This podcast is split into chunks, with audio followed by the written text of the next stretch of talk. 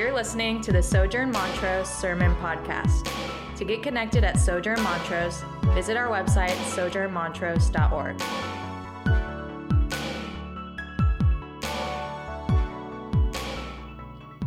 So, if, if you've been in Houston for any amount of time and you've had the opportunity, um, I, I wouldn't t- call it a glorious opportunity, but an opportunity nonetheless to drive to Dallas. Uh, my manuscript says leave time for booing here when I mention Dallas. Um, or San Antonio, or really uh, any other city in Texas, you've seen these signs. They're big, they're obvious, they have a goofy looking beaver on them and they serve to build your expectation for a clean bathroom, a cold drink, cheap ice, which I'm told is the very bedrock of their business model. And if you really need it, tacky lawn art. I found a picture on Reddit um, this week of a Buc-ee sign on I 10 in Florida that just says in big yellow letters 797 miles. And, and so Buc-ee's is insane with these billboards, especially with the thought of building anticipation for a gas station 800 miles away. You would think that somewhere between Florida and Houston there's a clean bathroom, but given the states that it travels through, maybe not. But they, they serve their purpose well, right? We've all been lured in. We've seen these signs and thought, I can hold it. I know the pressure's building, but I can make it 36 more miles. And so they, they build expectation. They, they build us with anticipation for the experience of a Walmart sized gas station with clean bathrooms and those delicious cinnamon roasted pecans. And, and so they build this expectation. And, so, what we've found as we've been going through the Gospel of Luke is, is something similar, and that the author of Luke, since chapter 9, has been giving us billboards for anticipation for the moment that we've arrived at today. In Luke chapter 9, verse 51, Jesus is in the very northern regions of Judea near the Sea of Galilee over a hundred miles from Jerusalem. And Luke says this it says, When the days drew near for him to be taken up, he set his face to go to Jerusalem. This verse happened to, to be written shortly after Jesus descended from the Mount of Transfiguration, where he showed Peter, James, and John a vision of his future glory that would be fully revealed when he co- accomplished the exodus that would happen when he got to Jerusalem. In fact, verse 59 of chapter 51 of chapter 9 is not even the first billboard that Luke gives us. Even when they're on the mountain of transfiguration, we, we see Elijah and Moses, two Old Testament prophets, on the mountain speaking to each other. And this is what they say in verses 30 and 31. They say, And behold, two men were talking with him on the mountain Moses and Elijah, who appeared in glory and spoke of his exodus, which he was about to accomplish in Jerusalem. So, from this point on in the Gospel of Luke, everything that Luke writes is pointing toward our text for today. Chapters 9 through 19 are constantly reminding us that the climax of this narrative will be found when Jesus gets to Jerusalem. And Luke is constantly using language of Jesus and his disciples going through from town to town, passing through on their way to Jerusalem. In these 11 chapters, there are 10 significant billboards. I've already read two of them. But they're telling us that when Jesus gets to Jerusalem, something important is going to happen. In fact, the very reason that Luke, Luke wrote this book is because of what is going to be accomplished when Jesus gets to Jerusalem. In these 11 chapters, Luke writes Jesus and the disciples went on to another village. They were going along the road. As they went on their way, as he went away from there, he went on his way through towns and villages, teaching and journeying toward Jerusalem. As he drew near to Jericho, he entered Jericho and was passing through. And then last week, he proceeded to tell a parable because he was near to Jerusalem and because they supposed that the kingdom of God was to appear immediately. Luke's point is clear. Jesus is making his way toward Jerusalem, and now that he is very close to Jerusalem, everyone is starting to feel the tension of something important on the horizon. In fact, as Jesus gets near to Jerusalem, it said that, that the people are beginning to expect that the kingdom of God is going to immediately appear when he gets there. And although Jesus made it clear in the parable that we read last week that the kingdom of God is not going to show up in the way that they expect, the kingdom of God is no less at hand. And so, if this is going to continue with the billboard theme. This is the point in Luke's gospel where there would be a big exit now sign. We have reached our destination. It's time to take the service road down into Jerusalem and see how this story comes to a climax. And so our text for today begins this way. Luke writes, And when he had said these things, he went on ahead, going up to Jerusalem. And when he drew near to Bethphage and Bethany, at the mount that is called Olivet, he sent two of his disciples, saying, Go into a village in front of you, where on entering you will find a colt tied, on which no one has ever yet sat. Untie it and bring it here. And if anyone asks you, Why are you untying it? you shall say this The Lord has need of it. And so, from the mountain of transfiguration in chapter 9, Jesus has journeyed to another mountain, the Mount of Olives. And if you've been with us throughout this journey through Luke, you know that in, in the Bible, mountains are always significant. They always serve as markers of places where God reveals his glory places where God makes and establishes covenant promises. So it is significant to note that Luke put up the first billboard on a mountain, and now we have arrived at another mountain, from a scene of glory to another scene of glory. Luke is bringing us and begging us to lean in to the arc of the narrative that he's constructed for us. He's giving us all the signs that the climax of his gospel account are coming. The question is how is this text today? How is this simple text about Jesus riding a colt into, into Jerusalem part of that climax? What does God really want us to see in this text that many of us have probably read many times before? I think we would do well to start by just taking a 30,000 foot view of the passage. And so I'll, I'll read the rest of it, what we've not yet read. So these disciples who were told to go get the colt, they were sent away and found the colt just as he had told them. And as they were untying the colt, its owners said to them, Why are you untying the colt? And they said, The Lord has need of it. And they brought it to Jesus, and throwing their cloaks on the colt, they set Jesus on it. And as he rode along, they spread their cloaks on the road as he was drawing near, already on the way down the Mount of Olives. The whole multitude of his disciples began to rejoice and praise God with a loud voice for all the mighty works that they had seen, saying, Blessed is the King who comes in the name of the Lord, peace in heaven, and glory in the highest. And some of the Pharisees in the crowd said to Jesus, Teacher, rebuke your disciples. And he answered, I tell you, if these were silent, the very stones would cry out. So Jesus tells his disciples to go and, and find this colt that he knows will be in this village that he's not yet been in. And, so already in the text, we're seeing Jesus' power and his ability to know all things at work.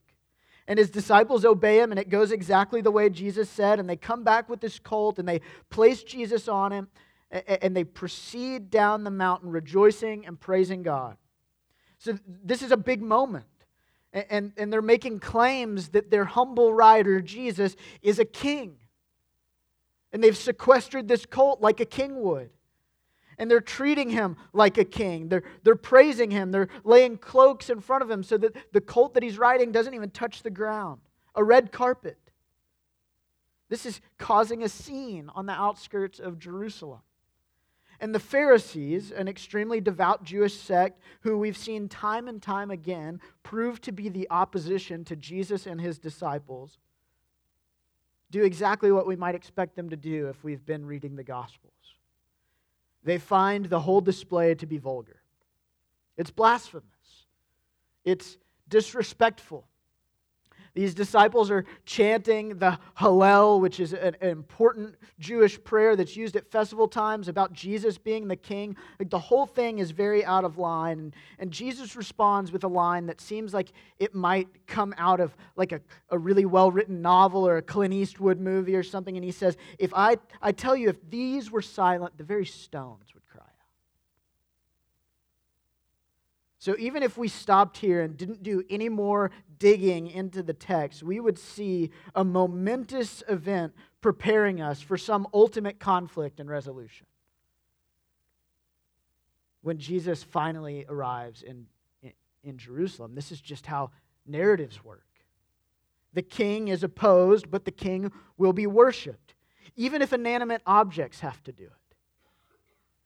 If this were a moment in a movie, this is when we would all decide that, that we need to stay in our seat no matter how much we want a bucket of popcorn. Something big is coming. Jesus and the author of this account, Luke, are showing us what is going to fundamentally take place as Jesus goes into Jerusalem.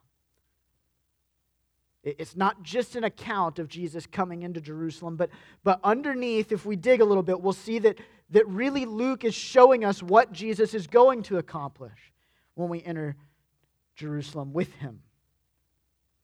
The question is, what, what is that? What is going to be accomplished? What should we expect as we enter into Holy Week? And as I've said throughout our time in Luke, Luke is concerned with fulfillment. He's deeply concerned that the things in the Old Testament scriptures are shown to be fulfilled in Jesus, and we've also said time and time again that when we read the Bible, there is always more going on than what initially meets the eye.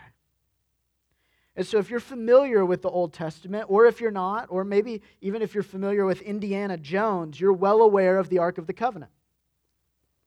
The Ark of the Covenant was the, the place where God's presence dwelt in a particular way in the tabernacle and temple of Israel. It was this ornate altar. And atop the altar was an ornate seat called the mercy seat, which is where the high priest every year would sprinkle blood of sacrifice for the atonement of sin so that the people of Israel might be forgiven. But the ark was extremely important for Israel, primarily because it's this powerful reminder that God's presence and love for them is among them that God's mercy for them is constant and sure because truly in the ark did God dwell. Such that when the priests would go in, a, a cloud would cover the tabernacle or the temple. Like God's presence was really there. And in the days before Israel even had a king, early in 1 Samuel, the people of Israel were led by priests, and Samuel tells us that, that the priests were worthless. These were bad and corrupt men. And They didn't obey God. They didn't respect the significance of, of God choosing to dwell in the tabernacle through the ark. And, and so one day, the Philistines and the Israelites were at war. And in, in 1st and 2nd Samuel, the Philistines are the primary enemy to the people of God. And, and the Philistines are coming on strong, and the Israelites are, are kind of they're feeling pushed back. And so they get this idea that maybe if we go get the Ark of the Covenant and bring it to the battlefield, then we'll have God's presence with us in battle. We'll take him out of the holy place and we'll put him on the battlefield so that he can fight for us. And, And the priests who were worthless said, Yeah, that sounds fine. We'll, we'll bring the ark out. And, and the Philistines conquered the Israelites. And they took the ark. And they took the Ark of the Covenant and they placed the Ark of the Covenant in the temple that they had for their false god named Dagon, who is this stone statue. And so God is now in, in, in another God's tent, a false God's tent. He's in the enemy camp. His people have foolishly lost his presence. But the next day, the Philistines go into the sanctuary and they find that Dagon, this, this stone statue, is face down in the sanctuary. Like God had made this, this other false God to be face down, dead but worshiping. And over the course of the next seven months, while God was in the enemy camp, all these plagues started to strike the Philistines. And finally, because the Philistines were so weakened by the fact that God was at war in their camp, the Israelites finally were able to overtake them and retrieve the ark. So God was once again in the camp of his people. And then 20 years later, in 2 Samuel, Israel at this point has a, a king, and he's a great king named David. And David and his army had defeated the Philistines.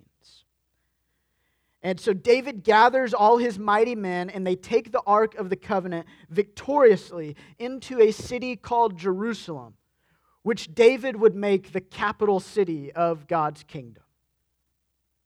And so they have this triumphal entry into Jerusalem the, the great king of Israel, with the presence of God, is coming into the city. And so, as you can imagine, David and his mighty men are, are shouting and they're dancing and they're praising God for all his mighty works, for the ways that he has delivered them from the hand of the Philistines, for the ways that now his presence will dwell in this holy city. And David, David goes in and he makes sacrifice on behalf of the people. And then he wears a linen ephod, like, like long johns, and he's dancing before the Lord. So, this is the first triumphal entry of the king of Israel with the presence of God into Jerusalem. But when, when they get into the city, there's a woman who thought David's dancing was totally out of line. She thinks that that him dancing, especially in this linen ephod, that the whole thing is profane. And she opposed the king. But David told her that he would celebrate before the Lord because the Lord had chosen him and because the Lord had done mighty works worthy of being celebrated. And she was welcome to hate him. But God himself did not find her welcome to hate him. He was furious that she had opposed his worship. And, and what God did is he closed her womb. Her hope was not in God, and God decided that no more would she bear any fruit. So if we fast forward to the time of Jesus, the Ark of the Covenant was once again lost. The Babylonians had conquered Israel, and the people of Israel hadn't seen the Ark in almost 600 years the temple has been devoid of the particular presence of God and the mercy seat of God for 600 years. The cloud of God's glory hadn't been seen in half a millennia. And so, so, even so, the religious elites of Israel are still putting all of their hope in the temple system, making sacrifices without a mercy seat on the altar making sacrifices in a room devoid of God's presence. And in our text today, Jesus is a king, once again, leading his people into Jerusalem, singing and dancing and praising God for all his mighty works. And, and when he does this, the king is going to be opposed. And then the king will, like David, respond to his opposition with a promise that God will be worshiped, regardless of their opposition. If the scene from our text today of Jesus entering Jerusalem sounds a lot like the scene from 2 Samuel chapter 6 that I told you about, this isn't a coincidence. There are no coincidences in God's story. Jesus' triumphal entry is purposefully echoing 2 Samuel 6. In Jesus, the presence of God is coming into Jerusalem. Jesus is leading God's people in victorious procession. Jesus isn't bringing with him the missing Ark of the Covenant with the mercy seat for sacrifice back into the temple. He doesn't need to. Jesus is the true Ark of the Covenant. He is truly where God dwells, and He is the true source of mercy for God's people. The people of Israel no longer need the ark for God's presence because in Jesus' flesh, the fullness of God dwells. And He will soon pour out His Spirit on His people so that the presence of God will not have to hide in a temple or a tabernacle, but God will make his people his temple and tabernacle. But first, like the ark had to go into exile in the Philistine camp to conquer the enemies of God's people, so will Jesus go into the enemy's camp to have victory over the people's greatest enemies Though many of them thought it was the Roman Empire, it was in fact the power and guilt that comes from sin and the sting and bitterness that comes from death. In 2 Samuel 6, when David and his men brought the ark back into Jerusalem, David goes in and he makes sacrifice. And he danced in linen clothes. When Jesus gets into Jerusalem, being an even better king than David, he will also make sacrifice on behalf of the people in the form of himself. He will sacrifice himself so that his people might be free, so that they might understand the fullness of God's love and the mighty works that he's accomplished. And when he dies, Jesus will be wrapped in a linen ephod. And like David, he will dance he will dance upon sin and death themselves in victory. So when David danced and rejoiced, he was opposed, but his enemy bore no fruit from that day forward. And when Jesus comes into the city with a multitude rejoicing, the religious elites of Israel opposed him. And eventually, all the people in Israel will oppose him. But when Jesus' work in Jerusalem is done, the temple system, which they put their hope in, will be made obsolete. And it will never bear fruit again because in Jesus there will be a better temple, a more complete sacrifice, and readily available presence of God for all who would come to him. And 2 Samuel 6 is not the only passage from the Old Testament that's echoed in, in Jesus' entry into Jerusalem. His kingly procession on a colt is the fulfillment of a prophecy from Zechariah. Zechariah prophesies about this great king who will bring salvation to all of God's people. He says this in chapter 9.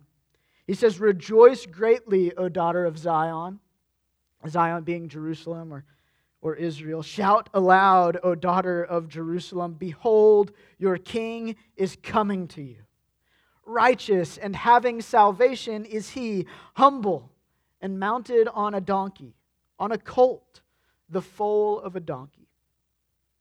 On that day, the Lord their God will save them as the flock of his people. For like the jewels of a crown, they shall shine on his land. For how great is his goodness, and how great is his beauty. Jesus is not only the presence of God returning to the people of God, but he is the King of promise who brings salvation and good news and final victory, making God's people his treasure and displaying God's glory. A glory so palpable that he tells the Pharisees that if nobody worshiped him, the stones would cry out because they couldn't stand the silence. So, as we enter into Holy Week, how are we to respond? How are we to respond to this text? Well, I know that I'm feeling caught up in the tension. I know that I am feeling the full weight of this story coming to a climax. Jesus has entered into Jerusalem, and for 11 chapters we've been waiting for it, and they're hailing him as a king of promise, full of God's presence. He's the ultimate giver of mercy. He will be the place of sacrifice. He's going to be rejected, he's going to go into exile on behalf of his people. He's going to have victory behind enemy lines and return victorious having offered sacrifice and danced in linen clothes. He will, he will accomplish the exodus that Moses and Elijah talked about, providing all people who would turn to him true freedom from slavery to sin, salvation from the power of death, everlasting love and rest and belonging. And so when I think about how we respond to this text, I, I consider that there are three groups of people in this story. There are the ones celebrating, singing, dancing, and worshiping, hailing Jesus as king. There were those who were probably just looking on at, at this, this of excitement from the sidelines, unsure of what to make of it and there were those who outright opposed it because they thought it was offensive or unnecessary.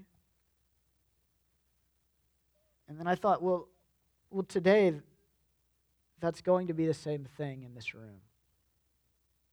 There are going to be some of us who are so excited about what it is that Jesus has accomplished and is going to accomplish that we won't be able to help but sing and dance and shout for joy. There are others here who are interested in what's going on, not quite sure of what to make of it, not quite sure of what we make of Jesus, or, or maybe not sure of what we make of his people. But, but we'll watch, we'll stay tuned. And, and some of us in the room have opposed Jesus, we've opposed his people. We've thought worshiping him was foolish at best or troublesome at worst. And so, how should these three groups respond? Well, here's what I believe the text is calling us to. To, to all three of those groups. The text is begging us to see the story come to a climax, to see the full picture of what God is going to do over the next eight days. For those who worship Jesus gladly, this week invites you to look at him afresh, that you might see that he is even more glorious than you already knew him to be, that he's even more loving than you knew that he was, that his sacrifice and suffering in light of your sin are even more remarkable and graceful. Maybe you'll see his humility and his glory and be compelled to sing and dance and cry and, sh- and shout out in ways that you have never been called to do.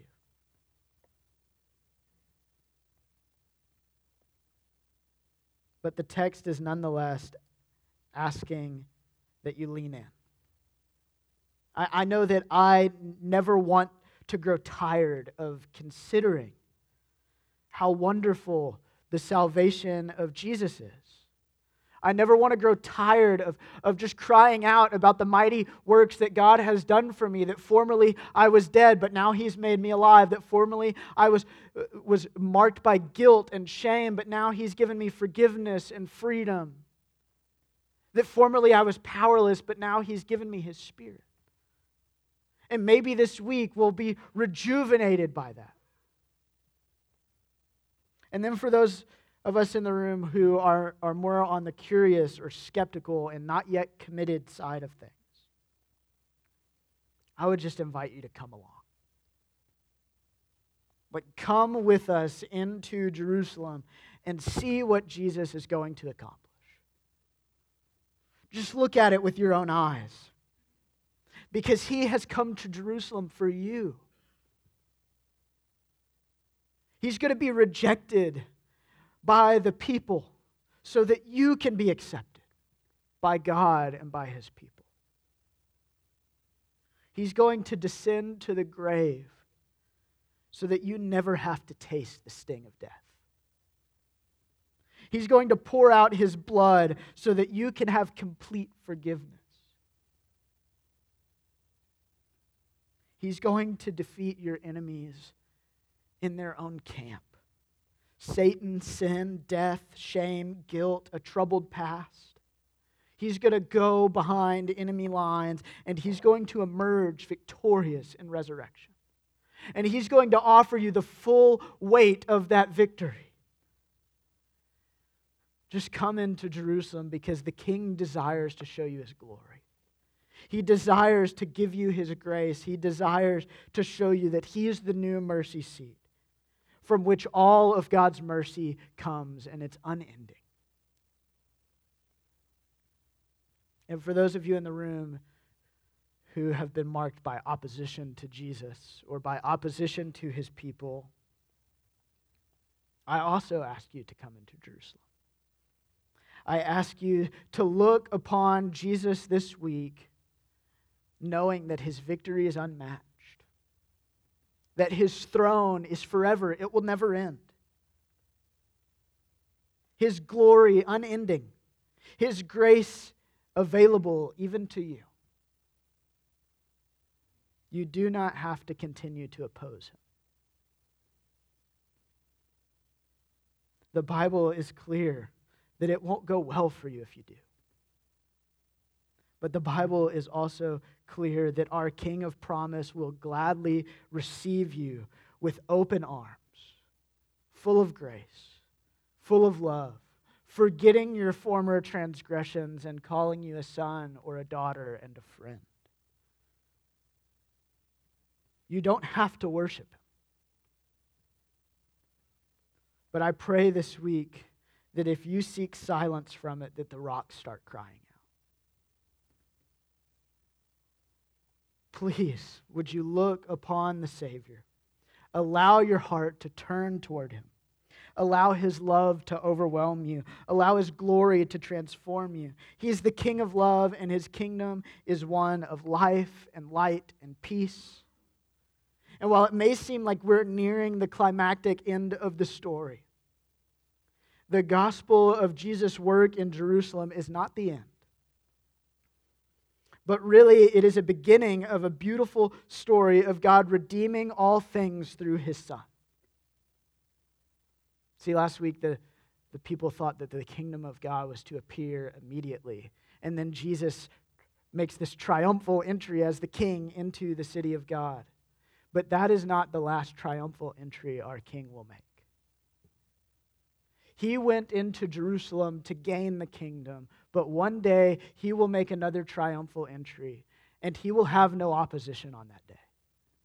Every knee will bow, every tongue will confess, all of our cloaks will be laid out before him, and all things will be new. There will be no more guilt, no more shame, no more sorrow, no more rejoicing. There will simply be the full radiance of God's glory. And I ask you to worship him today, to consider him this week, so that you might rejoice fully on that day and partake in the coming of his kingdom until he returns. Let's pray. Father, we praise you for your Son that he is not only a son and a brother to us, but that he is our king, but that he is not a king who rules over us with anger or with abuse of power, but that he offers himself freely to us that we might receive all the benefits of his kingdom. And would you allow us as we come to your table to taste of the goodness, that we might rejoice in the mighty works that you've accomplished. Would you work by the power of your Spirit this week, that as we walk through Holy Week, as we enter into Jerusalem with our Lord, that we would see him new? I pray even more, this morning that that those in the room who have never called you Lord Jesus would have your spirit work in them, that they would bow down, that they would lay their cloaks before you and receive the grace and love and belonging that you have for them. And for those of us who have trusted in you, would you let us never grow weary of crying out that there is peace in heaven and that glory is in the highest because our King has come for us. We praise you, Lord. Would you move in power? In Jesus' name we pray.